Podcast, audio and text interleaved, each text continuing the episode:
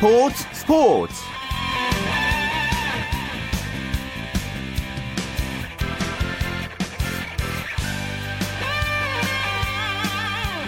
안녕하십니까. 일요일 스포츠 스포츠의 아나운서 최시 중입니다. 해외에서 전해오는 한국 선수들의 좋은 소식에 주말 즐거우셨죠? 월드컵 조편성의 기대와 설렘이 가시기도 않은 오늘 아침부터 이 독일 분데스리가 레버쿠젠의 손흥민 선수가 도르트문트와의 경기에서 결승골 넣었고요. 또 같은 독일 베를린에서 있었던 스피드 스케이팅 월드컵 4차 대회에서는 모태범 선수가 이 남자 1000m에서 금메달을 획득했다는 소식도 이어졌습니다. 자, 그리고 오늘 새벽에는 김연아 선수의 성공적인 복귀전도 볼 수 있었는데요. 오늘 첫 소식이 바로 그 김연아 선수 소식입니다. 골든 스핀 오브 자그레브 소식. 현지에서 지금 취재하고 돌아올 준비를 하고 있는 KBS 스포츠 취재부의 정현숙 기자를 어, 연결해 보겠습니다. 정 기자, 안녕하십니까? 네, 안녕하세요. 예, 수고 많으셨습니다. 기분 좋으시죠? 네, 그렇죠. 김연아 선수가 뭐 압도적인 점수로 1위를 차지했기 때문에 뭐 기분 좋은 감정을 안고 한국으로 돌아갈 수 있는 것 같습니다. 예, 뭐 김연아 선수 우승은 뭐 이미 예견됐던 일이지만 점수가 몇 점이 나올지가 궁금했었는데요. 뭐 200점 넘는 점수를 받았습니다. 네, 그렇죠. 204.49점인데요. 지난해 복귀를 선언한 이후 4개 대회 연속 200점 돌파에 성공했습니다. 역시 피겨 여왕이라는 칭호는 아무나 받는 건 아닌 것 같고요. 소치올림픽 시즌에 새로운 프로그램을 선보이는 거기 때문에 첫 인상이 상당히 중요했는데 높은 예술성으로 심판들에게 강한 인상을 남겼습니다. 예. 김연아 선수의 연기가 끝나고 한국에서 응원으로 온 팬분들이 많은 선물들을 던졌거든요. 현지 이제 기자석이 빙판과 관중석 사이에 있어서 그쪽으로도 많이 떨어졌는데 현지 기자들이 상당히 신기해하는 그런 모습들이 인상적이었습니다. 예. 이 정도라면 뭐 성공적인 복귀전이었다고 봐도 될 것 같아요. 네, 그렇죠. 아무래도 첫 대회는 심적인 부담감이 정말로 크고 새 프로그램이 아직 익숙치 않은 자리이기 때문에 쉽지 않은데 첫 대회에서 200점을 넘긴 것 자체가 상당히 의미가 있다고 볼 수 있습니다. 또 부상 때문에 우려를 낳았던 점프도 예전만큼 깨끗했었고 변화무쌍한 표정 연기는 예전보다 한층 더 성숙해진 그런 모습이었습니다. 예, 이제 첫 대회라는 부담감 때문에 약간의 실수가 있기는 했습니다. 네, 쇼트에서는 더블 악셀 점프였고 프리에서는 3회전 연속 점프 실수가 나왔는데 둘 다 뭐 제가 보기에는 크게 걱정할 필요는 없을 것 같습니다. 쇼트에서 나온 실수는 다른 선수들은 점프 그 도약의 높이가 부족해서 실수가 나오는데 김연아 선수는 오히려 너무 높이 올, 날아올라서 그것이 조금 실수로 연결되는 그런 모습이었고요. 그 프리에서 나온 3회전 연속 점프는 저번에 말씀드렸다시피 링크장이 조금 좁습니다. 가로 세로 폭이 2m씩 짧아서 김연아 선수가 도약하는 과정에서 충분한 여유 공간을 확보하지 못했습니다. 그렇지만 뭐 소치 올림픽에서는 정식 규격으로 이루어지기 때문에 큰 문제는 없을 것 같습니다. 예, 새로운 프로그램을 발표했기 때문에요. 현장에서 보시기에는 기존의 프로그램과는 어떤 차이를 느끼셨나요? 아무래도 역대 가장 김연아 선수의 어려운 프로그램이 아닌가. 기술과 기술 사이에 빼곡한 안무가 짜여져 있거든요. 뭐 연기하는 내내 조금의 쉴 틈도 없고 그만큼 체력이 뒷받침되어야 된다는 점이 어려운 뭐 부분입니다. 뭐 지난 세계 선수권을 끝내고 김연아 선수는 레미제라블이 역대 최고의 프로그램이라고 손꼽았었는데 이번에 대회를 마치고 다시 얘기를 해보니까 새 프로그램인 아디다 아디오스 노니노가 그걸 뛰어넘지 않을까 이런 예상을 하고 있더라고요. 예. 현재 뭐 많은 분들이 오셨을 텐데요. 관계자들 뭐 심판도 오셨을 텐데 어떤 얘기들 하던가요? 우리나라의 고성희 국제 심판이 외국 심판들과 이제 만났었는데요. 김연아 선수의 예술성 높은 프로그램을 채점하는 그런 자체가 영광이라는 심판들의 말이 있었다고 합니다. 예. 그만큼 이제 김연아 선수는 세계적인 선수가 된 건데 그 김연아 선수가 프리스케이팅 연기 중에서 심판 바로 앞에서 애절한 표정으로 안무를 하는 것이 상당히 인상적이었거든요. 피겨 여왕의 탱고 연기가 심판마저 홀렸다. 뭐 이렇게 볼 수 있겠습니다. 예. 자 그리고 이제 아사다마오와 정면 승부를 한 건 아니지만 공교롭게도 이제 같은 시기에 다른 대회 이제 아사다마오가 나갔기 때문에요. 비교가 불가피한 상황이었고요. 이 부분에 대해서도 뭐 현지에서 얘기가 좀 나왔을 것 같거든요. 네, 이 얘기는 뭐 대회 시작 전부터 대회 끝날 때까지 계속해서 나왔고 그렇기 때문에 일본 기자들도 여기에 많이 파견이 돼서 김연아 선수를 취재를 했는데 제가 보기엔 일단 점수도 김연아 선수가 높았지만 그것보다 중요한 것이 김연아 선수는 이번 대회가 올림픽 시즌의 첫 대회였고 아사다마오 선수가 그랑프리 파이널에 참가한 거는 공식 대회만으로도 세 번째라는 점에서 좀 차이점을 보일 수 있겠습니다. 김연아 선수는 앞으로 점점 이제 시간이 지날수록 프로그램 완성도를 더욱 끌어올릴 수 있는 그런 여유 공간이 남았다는 점에서 김연아 선수가 또 소치 올림픽을 향한 가능성이 있지 않나 이런 생각이 듭니다. 예, 뭐 이번 대회는 김연아 선수의 출전 그리고 그 모습을 봤기 때문에 갈라쇼도 매우 좀 풍성하고 성황리에 진행됐겠어요. 네, 김연아 선수가 이메이진 연기를 펼쳤었는데 이 크로아티아가 예전에 내전으로 조금 상처를 많은 많이 받은 곳이었잖아요. 예. 그런 분들에게 조금은 치유의 메시지를 전달을 했고 또 워낙에 압도적인 연기로 1위를 차지하면서 갈라쇼에서도 상당한 인기를 끌었습니다. 김연아 선수가 이제 그 빙판 위에 있을 때 현지 한국말로 현지에서 김연아 우리 모두는 김연아 선수를 사랑합니다 이런 얘기가 나왔거든요. 뭐 조직위원회가 준비한 깜짝 이벤트였는데 마치 올림픽을 앞두고 출정식을 치르는 것 같은 그러한 분위기까지 연출이 됐습니다. 예. 자, 이제 김연아 선수 앞으로 어떤 일정으로 소치 올림픽 준비하게 됩니까?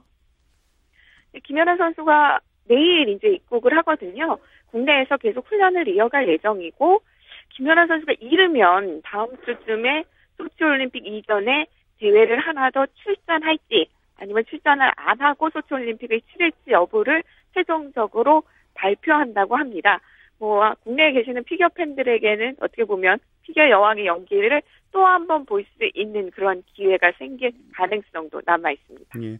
또 이번 대회 마치고 돌아와서는 좀 어떤 부분을 집중적으로 이제 훈련할까요? 네, 아무래도 프로그램 완성도를 조금씩 끌어올리는데 중점을 둘 것 같고요. 또 프리스케이팅에서 마지막 스핀 연기를 하는 도중에 음악이 끝나는 그러한 상황이 있었거든요. 예. 음악 길이도 조금은 조정할 수 있을 듯 싶습니다. 그렇군요. 이번 대회에서 뭐 레벨이 조금 떨어진 부분들을 집중적으로 점검할 예정입니다. 예, 이제 돌아오시려고 공항에 계신가요? 네, 지금 돌아가기 직전이고요. 음. 김연아 선수도 같은 비행기를 타고 아. 한국으로 돌아갑니다. 예, 또 많은 얘기 많이 나누시고요. 고생 많이 하셨습니다. 고맙습니다. 네, 감사합니다. 네, 김연아 선수 소식 KBS 스포츠조의 정현숙 기자 통해서 살펴봤습니다.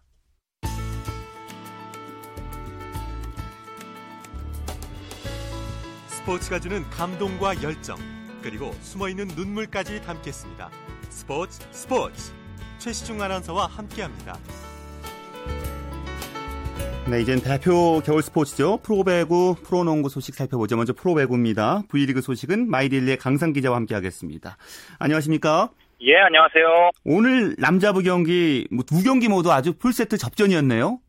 예, 그렇습니다. 남자부 두 경기 모두 5세트까지 굉장히 치열한 접전이 벌어졌습니다.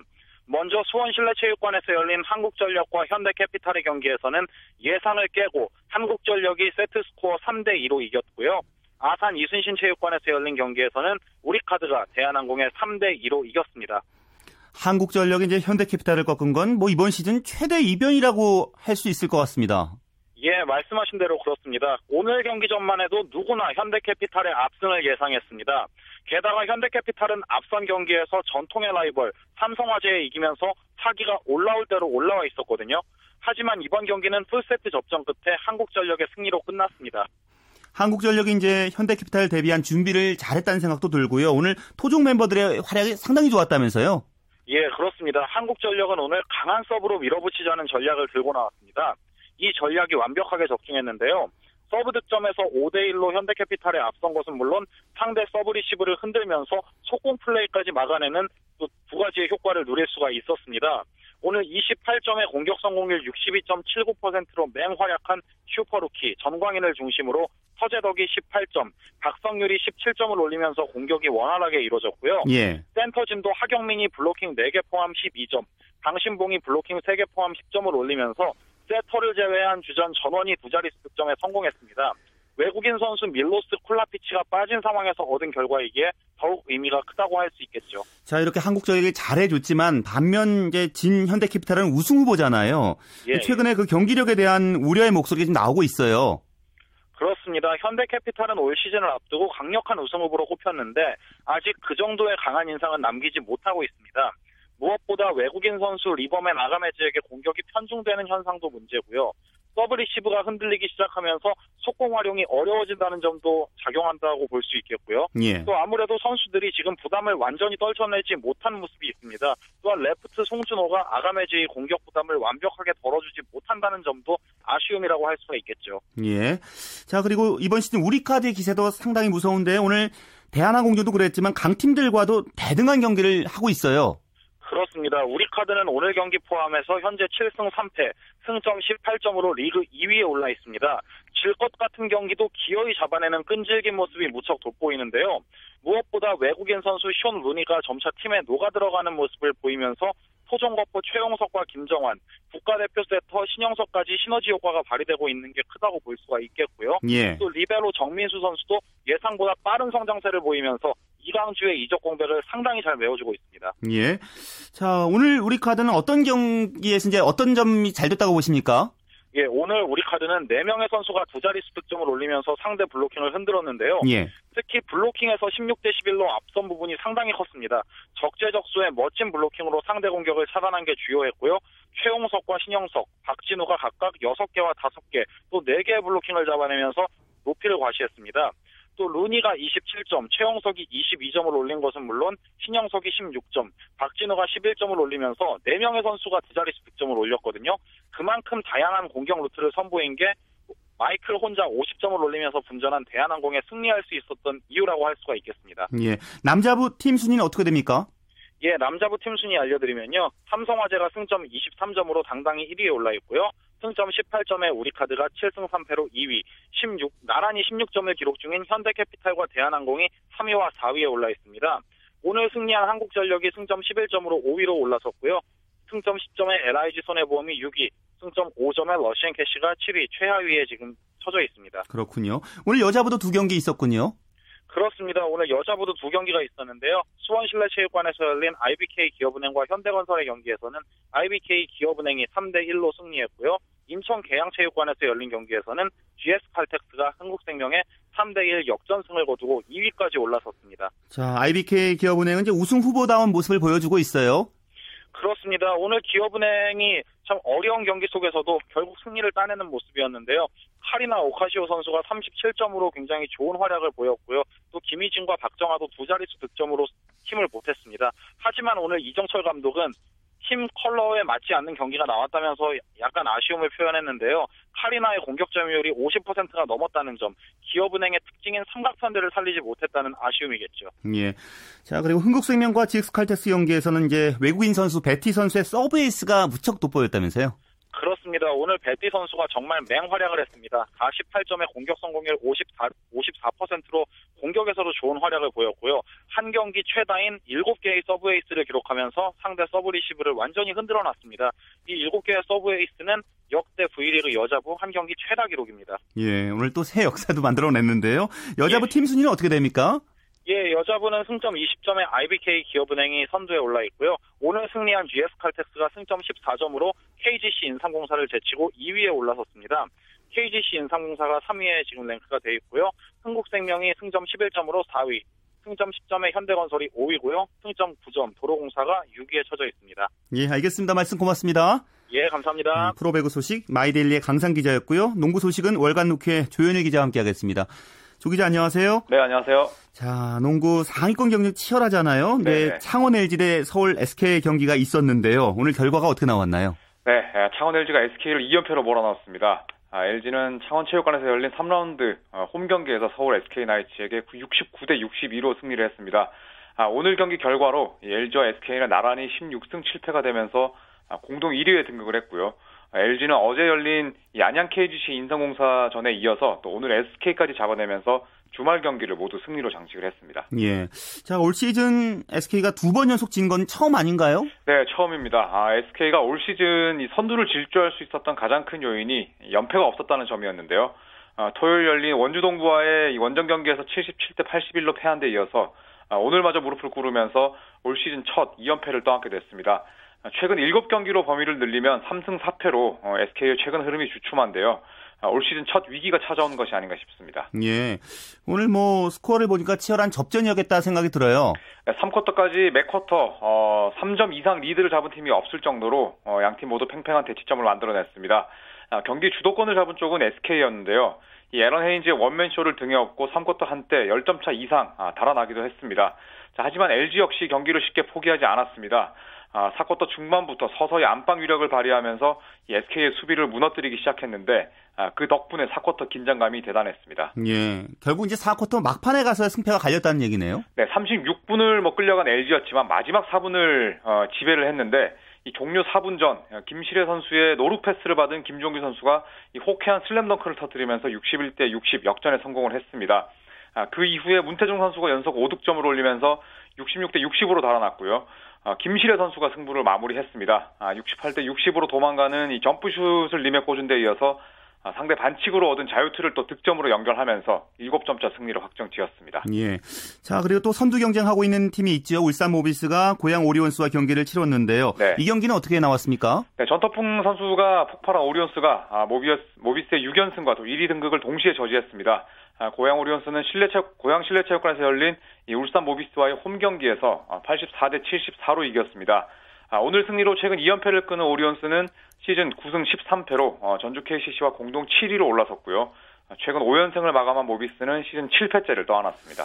그렇게 1위 하기 쉽진 않군요. 이제 1위 할 수 있는 기회에 오리온스에게 네. 발목이 잡혔어요. 네, 앞서 열린 LG와 SK 경기에서 SK가 패하면서 어, 모비스가 만약에 이 경기를 승리했더라면 단독 1위로 올라설 수 있는 좋은 기회였습니다.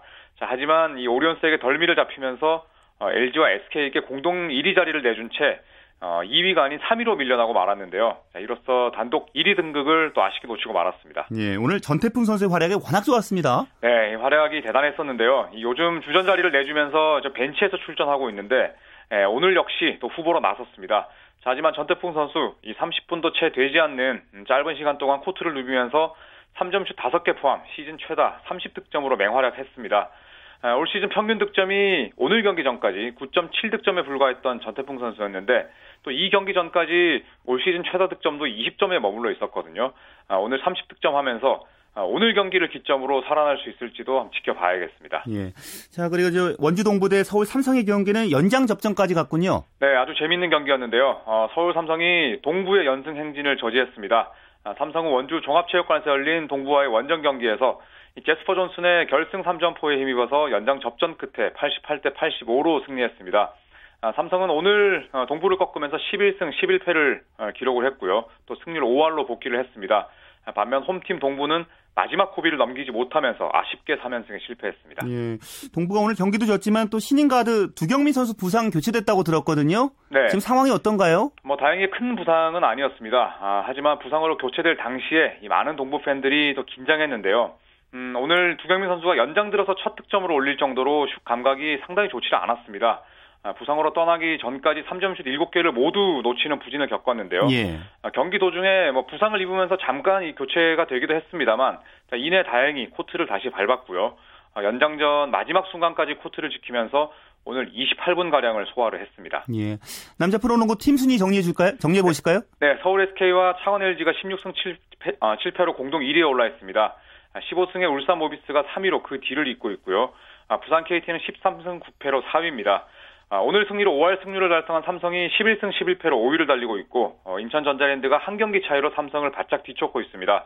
오리온스와 KCC는 9승 13패로 나란히 공동 7위에 올라 있는 가운데 아, 동부와 또 안양 KGC 인상공사가 그 뒤를 잇고 있습니다. 예, 여자 프로농구 경기 결과도 정리해 주시죠. 네, 우리은행의 강세가 지속되고 있습니다. 아, 우리은행은 홈에서 열린 KDB 생명과의 2라운드 맞대결에서 65대 60으로 이겼습니다. 아, 이로써 우리은행은 1라운드 전승에 이어서 어, 2라운드 전승에 단 1승만을 남겨놓고 있는데요. 아, 우리은행의 개막 9연승은 아, WKBL이 단일 시즌으로 바뀐 지난 2007-2008 시즌 이후 최다 연승 기록입니다. 아, 오는 목요일 신한은행 원정에서 승리할 경우 어, 개막 12연승이라는 새로운 기록을 쓰게 될 전망입니다. 예, 알겠습니다. 말씀 잘 들었습니다. 네, 감사합니다. 월간 루키의 조현유 기자였습니다.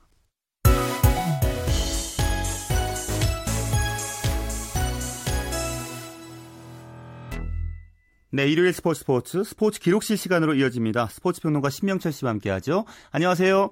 네, 안녕하십니까. 자, 오늘도 전국체전 관련 기록 좀 살펴보죠. 뭐 네. 제2회, 3회 이제 전주선 뭐 야구 대회, 축구 대회, 정구 대회 등 이제 순조롭게 진행돼 왔잖아요. 네, 네. 근데 1922년에 그 미국 프로야구 올스타 팀 방문 경기가 열렸다고 들었는데요. 네, 네. 91년 전에 미국 프로야구 팀이 우리나라에 왔나요? 네, 그렇습니다. 1922년 12월 8일 미국 프로야구 올스타 팀이 우리나라를 방문해서 물론 이제 그때 일본 식민지에 있었습니다만은 전 조선군 그러니까 뭐 요즘으로 말하면 우리나라 국가대표가 되겠죠.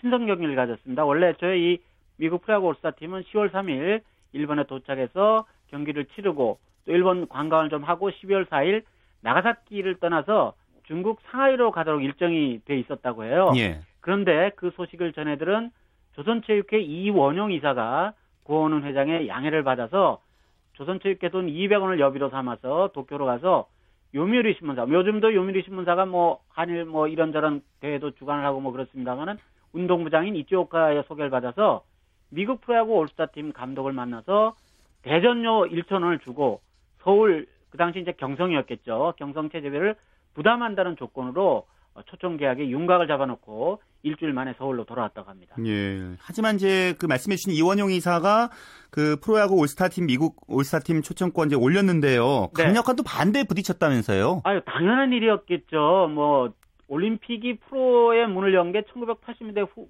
중반 이후니까 예. 90년 전에 프로 선수 또는 프로 팀과 경기를 갖는다는 건 아마 상상조차 할 수 없는 일이었을 거예요. 예. 그래서 조선체육회 대부분 이사들이 강력하게 반대하는 바람에 말씀하신 것 초청하는 부결이 되고 말았고요. 그래서 이게 부결이 되니까 이 당시 이원영 이사가 바로 조선체육회 이사직을 사임하고 개인 자격으로 미국 프로야구 올스타 팀을 초청하기로 결심을 했다고 합니다. 예.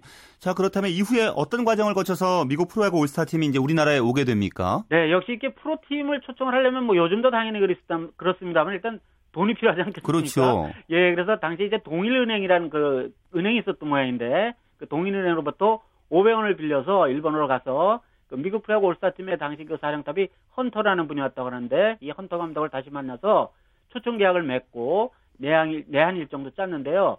그런데 그때 이제 보통 이렇게 그 초청 경기 같은 걸 하면 이제 신문사니까 언론사를 끼게 되지 않습니까? 예. 예, 그런데 이제 당시 그 동아일보는 안창남이라고 많이들 아시죠? 우리나라 처음으로 그 비행기 모신 분. 예. 예, 안창남 조종사의 그 고국 방문 비행 행사를 그 치르고 있는 과정이었다고 그래요. 그래서 재정이 모자라서 후원할 수가 없어서 결국 목- 명목상으로 그냥 주체는 조선일보가 맡기로 했다고 그러는데요. 어, 경기장은 철도국의 호의로 사용료를 물지 않고 이것도 굉장히 사, 사실은 사용료를 많이 내야 하는 거 내야 하지 않습니까? 요즘 같으면. 그렇죠. 예, 그래서 용산 철도국 운동장을 쓰기로 했고 입장료는 지정석 5원, 1등석 3원, 2등석 2원 뭐 등등 해서 학생 50전 그때로서는 정말 비싼 요금이었다고 합니다. 예. 경기는 어땠을까요? 일방적으로 졌을 것 같은데요. 예. 이거 뭐 이건 뭐 당연히 그랬겠죠. 예, 미국 올스타 팀이 프로야구 올스타 팀이 20개 장단타를 날렸다 그럽니다. 그래서 전 조선군을 23대 3으로 완파했는데 이게 이제 요즘 그 야구 기록을 보시면 그 이닝별 스코어라고 해서 1회 몇 점, 2회 몇 점 쭉 다 스코어가 이제 박, 박스 스코어에서 나오지 않습니까? 예. 예, 그래서 당시 신문에 몇 회 몇 점이 났는가는 그 이닝별 스코어가 나타나 있지 않아요. 예, 이게 조금 좀 힘입니다. 어쨌든 23대 3이라는 최종 스코어는 나와 있고요. 예. 대총 수입금이 1,700원이라고 그러는데 이게 현재 우리 돈 가치가 어느 정도인지 일단 짐작이 되지는 않습니다만 어쨌든 미국 프로야구 올스타 팀의 출전료 그리고 그 당시 시내에 있던 서울 경성 시내에 있던 조선호텔 체제비 그리고 이 대회가 잘 끝났다고 해서 또 조선체육회에서 그 명월관이라는 곳에서 환영연을 했다고 그래요. 예, 예. 이런 거 비용 돈다 사용했고 또 처음에 도쿄로 가서 이 팀 초청하는데 미리 좀 쓰려고 빚진 돈이 있다고 앞서 말씀드렸죠. 예. 그 500원도 갚았다고 합니다. 그러니까 아마 요즘 말로 하면 흥행에 아마 대성공을 거둔 것 같습니다. 예. 네. 그 전 조선 야구 대회 1회 때도 그렇고 입장 수익은 항상 좋군요. 네, 그랬던 것 같습니다. 예, 예. 뭐, 그, 이제 이후에 이제 조선체육회가 종합경기대회도 열고 그러는데요. 그 소식은 또 다음 시간에 듣겠습니다. 네, 말씀 네. 고맙습니다. 네, 그렇게 하겠습니다. 예, 스포츠 네. 기록실 스포츠 평론가 신명철 씨와 함께 했습니다.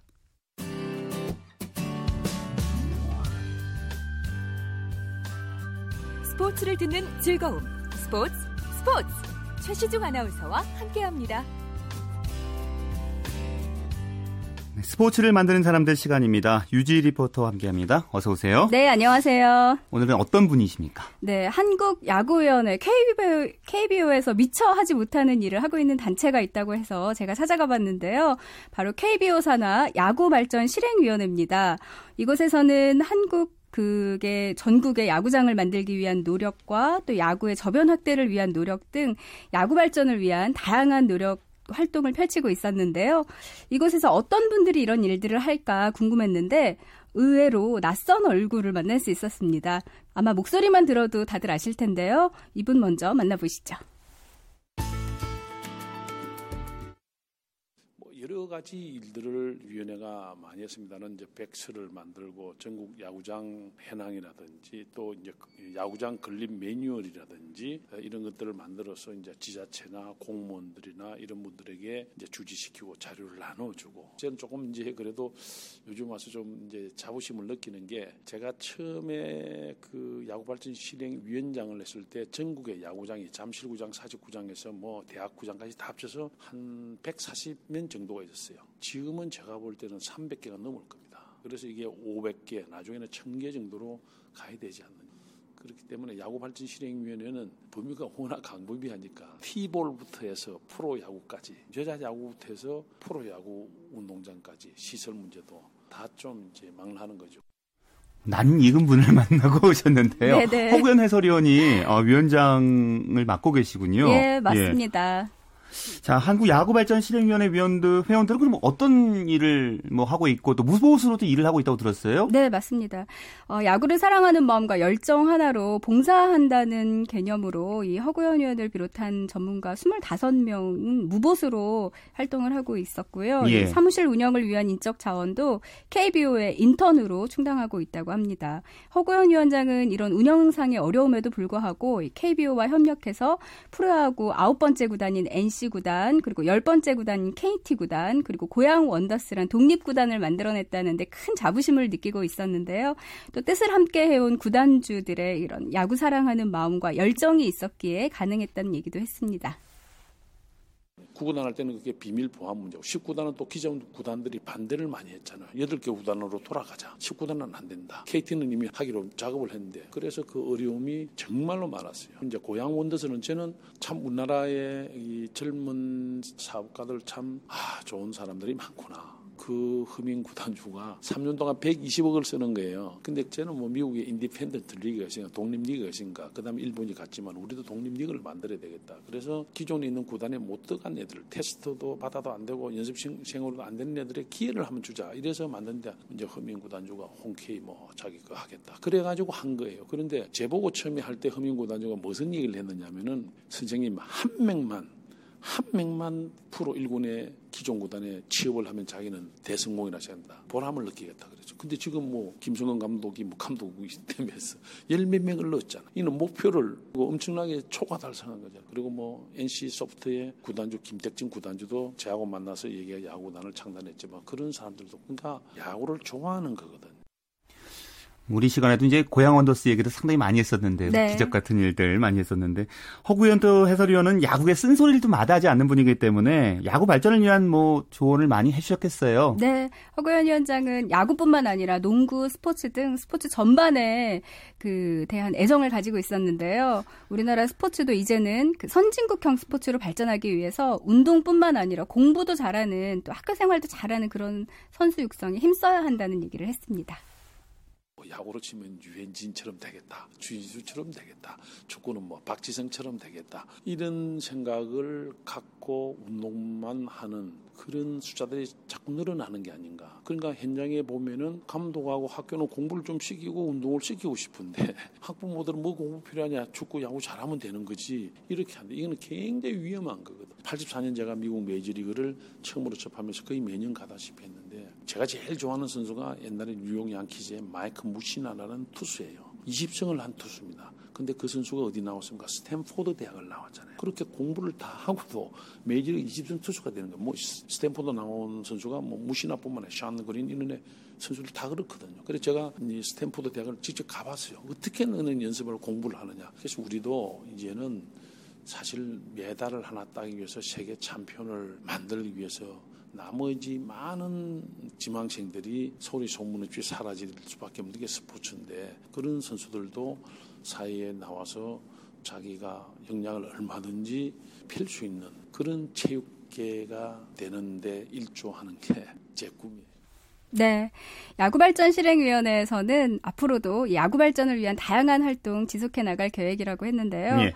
어, 내년에는 이 야구의 시작인 티볼 교육을 전국의 초등학교를 중심으로 확대하고 활성화시킴으로써 우리 국민이 우리 국민의 기초 체력을 좀 탄탄히 할 수 있도록 기여할 계획이라고 합니다. 아, 정말 튼튼하게 만든 자양분이 되겠네요. 예, 스포츠를 만드는 사람들 유지 리포터 함께했습니다. 고맙습니다. 네, 고맙습니다.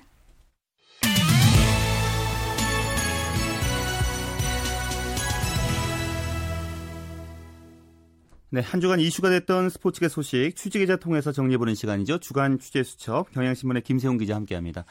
김 기자 잘 지내셨어요? 네, 안녕하셨습니까? 어, 이번 주는 월드컵 조추첨이 아주 큰 소식이었잖아요. 네네. 근데 뭐 잘 됐다고 봐야겠죠? 네, 그렇습니다. 일단은 우리가 남미에서 열린 월드컵에서 남미 팀을 피했다는 거. 우리가 역대 월드컵에서 남미 팀하고 다섯 번 싸워서 1무 4패로 한 번도 못 이겼거든요. 예. 그러니까 그 팀을 피했다는 게 일단 좋고 그리고 톱 시드에서는 그나마 해볼 만하다는 스위스나 어, 스위스나 어, 이번에 벤 벨기에 중 한 팀이 걸렸다는 거. 또 벨기에가 큰 대회 경험이 부족한 선수들이 있다는 거요. 그 점이 좋고 또 아프리카 팀 중에서도 최약체로 꼽히는 알제리하고 같은 조가 됐다는 거 이런 면에서는 유리한 아, 잘된 거는 사실입니다. 근데 예. 뭐 해외 언론의 보도나 또 세계적인 배팅 업체들의 예상이나 모두 우리를 조 3위로 예상하고 있으니까요. 우리 입장에서는 방심해서는 절대는 안 되죠. 예.